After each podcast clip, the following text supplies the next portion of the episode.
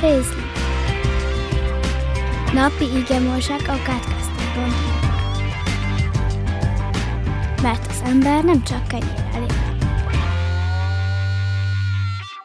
Máté evangélium a 13. fejezet 53-tól 58. versig. Jézus e példázatok elmondása után tovább ment onnan. Hazájába érve a zsinagógában tanította őket, úgy, hogy megdöbbentek, és azt mondták, honnan veszi ez az ember ezt a bölcsességet és ezeket az erőket? Hát nem ez az ácsmester fia? Nem Máriának hívják az ő anyját? Testvéreit meg Jakabnak, Józsefnek, Simonnak és Júdásnak?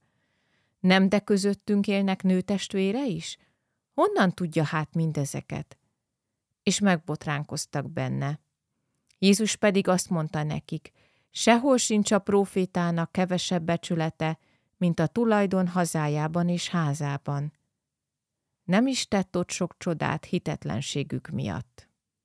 Nem is tett ott sok csodát hitetlenségük miatt. Máté evangéliuma, 13. fejezet, 58. vers. Hit és csoda. Nem a hit hozza létre a csodát, de a hit képes igazán megragadni azt. Megfigyelhető, hogy a hittel élők egész élete szinte csodák sorozata, míg a hitetlenek egy csodát sem látnak. De ha látnak is, akkor is tagadják.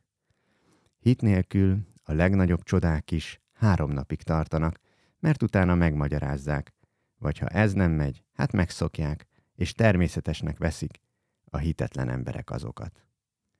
Ezt látni mindenütt körülöttünk és magunkban. A hétköznapokban már nem csodálkozunk a létezésen, már unalmasnak tartjuk a fizika törvényeit, és általában a legtermészetesebb módon tervezzük a holnapot. Isten azonban sok csodát tett és tesz mindannyiunk életében. Jézus is tett csodát még Názáredben is. De nem sokat, és még azok is feleslegesen kárba vesztek a hitetlenség miatt. Elegendő Isten által tett csodát látok meg az életemben? Sokat látok, vagy keveset? Mert minél kevesebb a meglátott csoda, annál nagyobb bennem a hitetlenség, de minél több a hálatelten elfogadott csoda, annál inkább valódi a hit.